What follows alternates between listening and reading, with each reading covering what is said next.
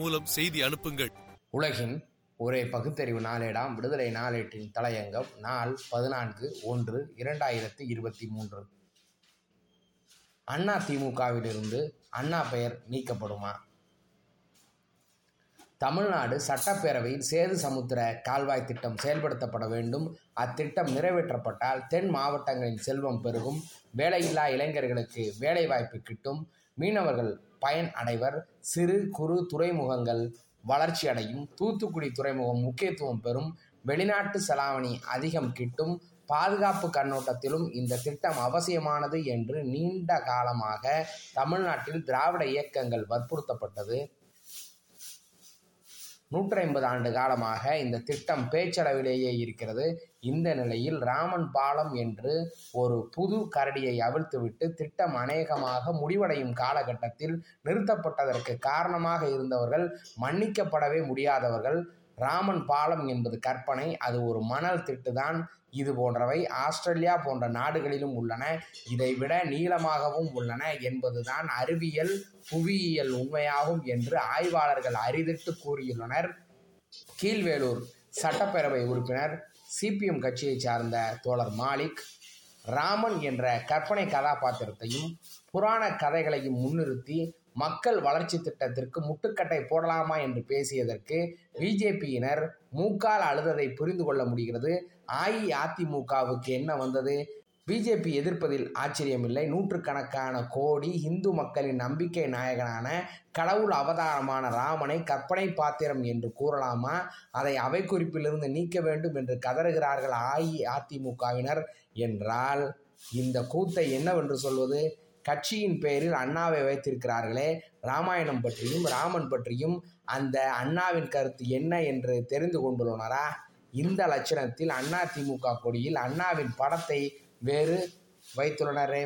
ஒன்பது இரண்டு ஆயிரத்தி தொள்ளாயிரத்தி நாற்பத்தி மூன்று அன்று சென்னை சட்டக்கல்லூரி மண்டபத்தில் சொல்லின் செல்வர் என்று அழைக்கப்பட்ட இரா. பி. சேது பிள்ளையை எதிர்த்தும் பதினான்கு மூன்று ஆயிரத்தி தொள்ளாயிரத்தி நாற்பத்தி மூன்று அன்று சேலம் செவ்வாய்ப்பேட்டை தேவங்க பாடசாலை மண்டபத்தில் நாவலர் சோமசுந்தர பாரதியாரை எதிர்த்தும் ஆரிய சோடியான ராமாயணத்தையும் பெரிய புராணத்தையும் கொளுத்த வேண்டுமா வேண்டாமா என்ற தலைப்பில் அறிஞர் அண்ணா பங்கேற்று விவாத போர் நடத்தவில்லையா இரண்டு விவாத அரங்கிலும் புகழ்பெற்ற புலமை வாய்ந்த பெருமக்கள் இருவர் அவற்றை எரிக்கக்கூடாது என்று வாதிட்டும் அவை எரிக்கப்பட வேண்டும் என்பதற்கான காரணங்களை அறிஞர் அண்ணா எதிர்வாதம் செய்து வெற்றி கொடி நாட்டியதெல்லாம் அண்ணா பெயரை கட்சியிலும் கொடியிலும் வைத்திருப்பவர்கள் அறியாதது அறியாமை மட்டுமல்ல வெட்கக்கேடானதுமாகும்.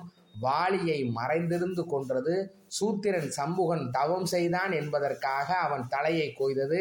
அரசு தனக்கு சொந்தமல்ல பரதனுக்குத்தான் சொந்தமானது என தெரிந்தும் தனக்கு முடிசூட்டு விழா வைத்ததை ராமன் ஒப்புக்கொண்டு ராஜ்யத்தை ஆள இசைந்தது. இவை ராமனின் கொடுஞ்செயல்கள் அல்லவா? சான்று நூல் தீ பரவட்டும் என்ற அறிஞர் அண்ணா எடுத்து வைத்த வினாக்களுக்கு எதிர்தரப்பில் பதில் இல்லையே. ராமன் என்பது ஆரியர் திராவிடர் போராட்டத்தை மையமாக வைத்து புனையப்பட்டது. ஆரியக்கலை வேறு திராவிடக்கலை வேறு. ஆரியக்கலை நம்பனா கருத்துக்களும் ஆபாசமும் நிரம்பியதுடன் திராவிட இனத்தை அடக்கவும் பண்பை அழிக்கவும் பயன்பாட்டு பாமரரின் மனத்தை பாழாக்குகிறது என்ற குற்றச்சாட்டுகளை வைத்தாரே அறிஞர் அண்ணா. இதையெல்லாம் படித்திருந்தால் தமிழ்நாடு சட்டப்பேரவையில் அண்ணா திமுகவினர் ராமன் ஒரு கற்பனை பாத்திரம் என்று கூறி எங்கள் மனதை புண்படுத்தலாமா என்று ஒப்பாரி வைத்திருப்பார்களா? உச்சகட்டமாக அண்ணா எடுத்து கூறி வாதிட்டாரே.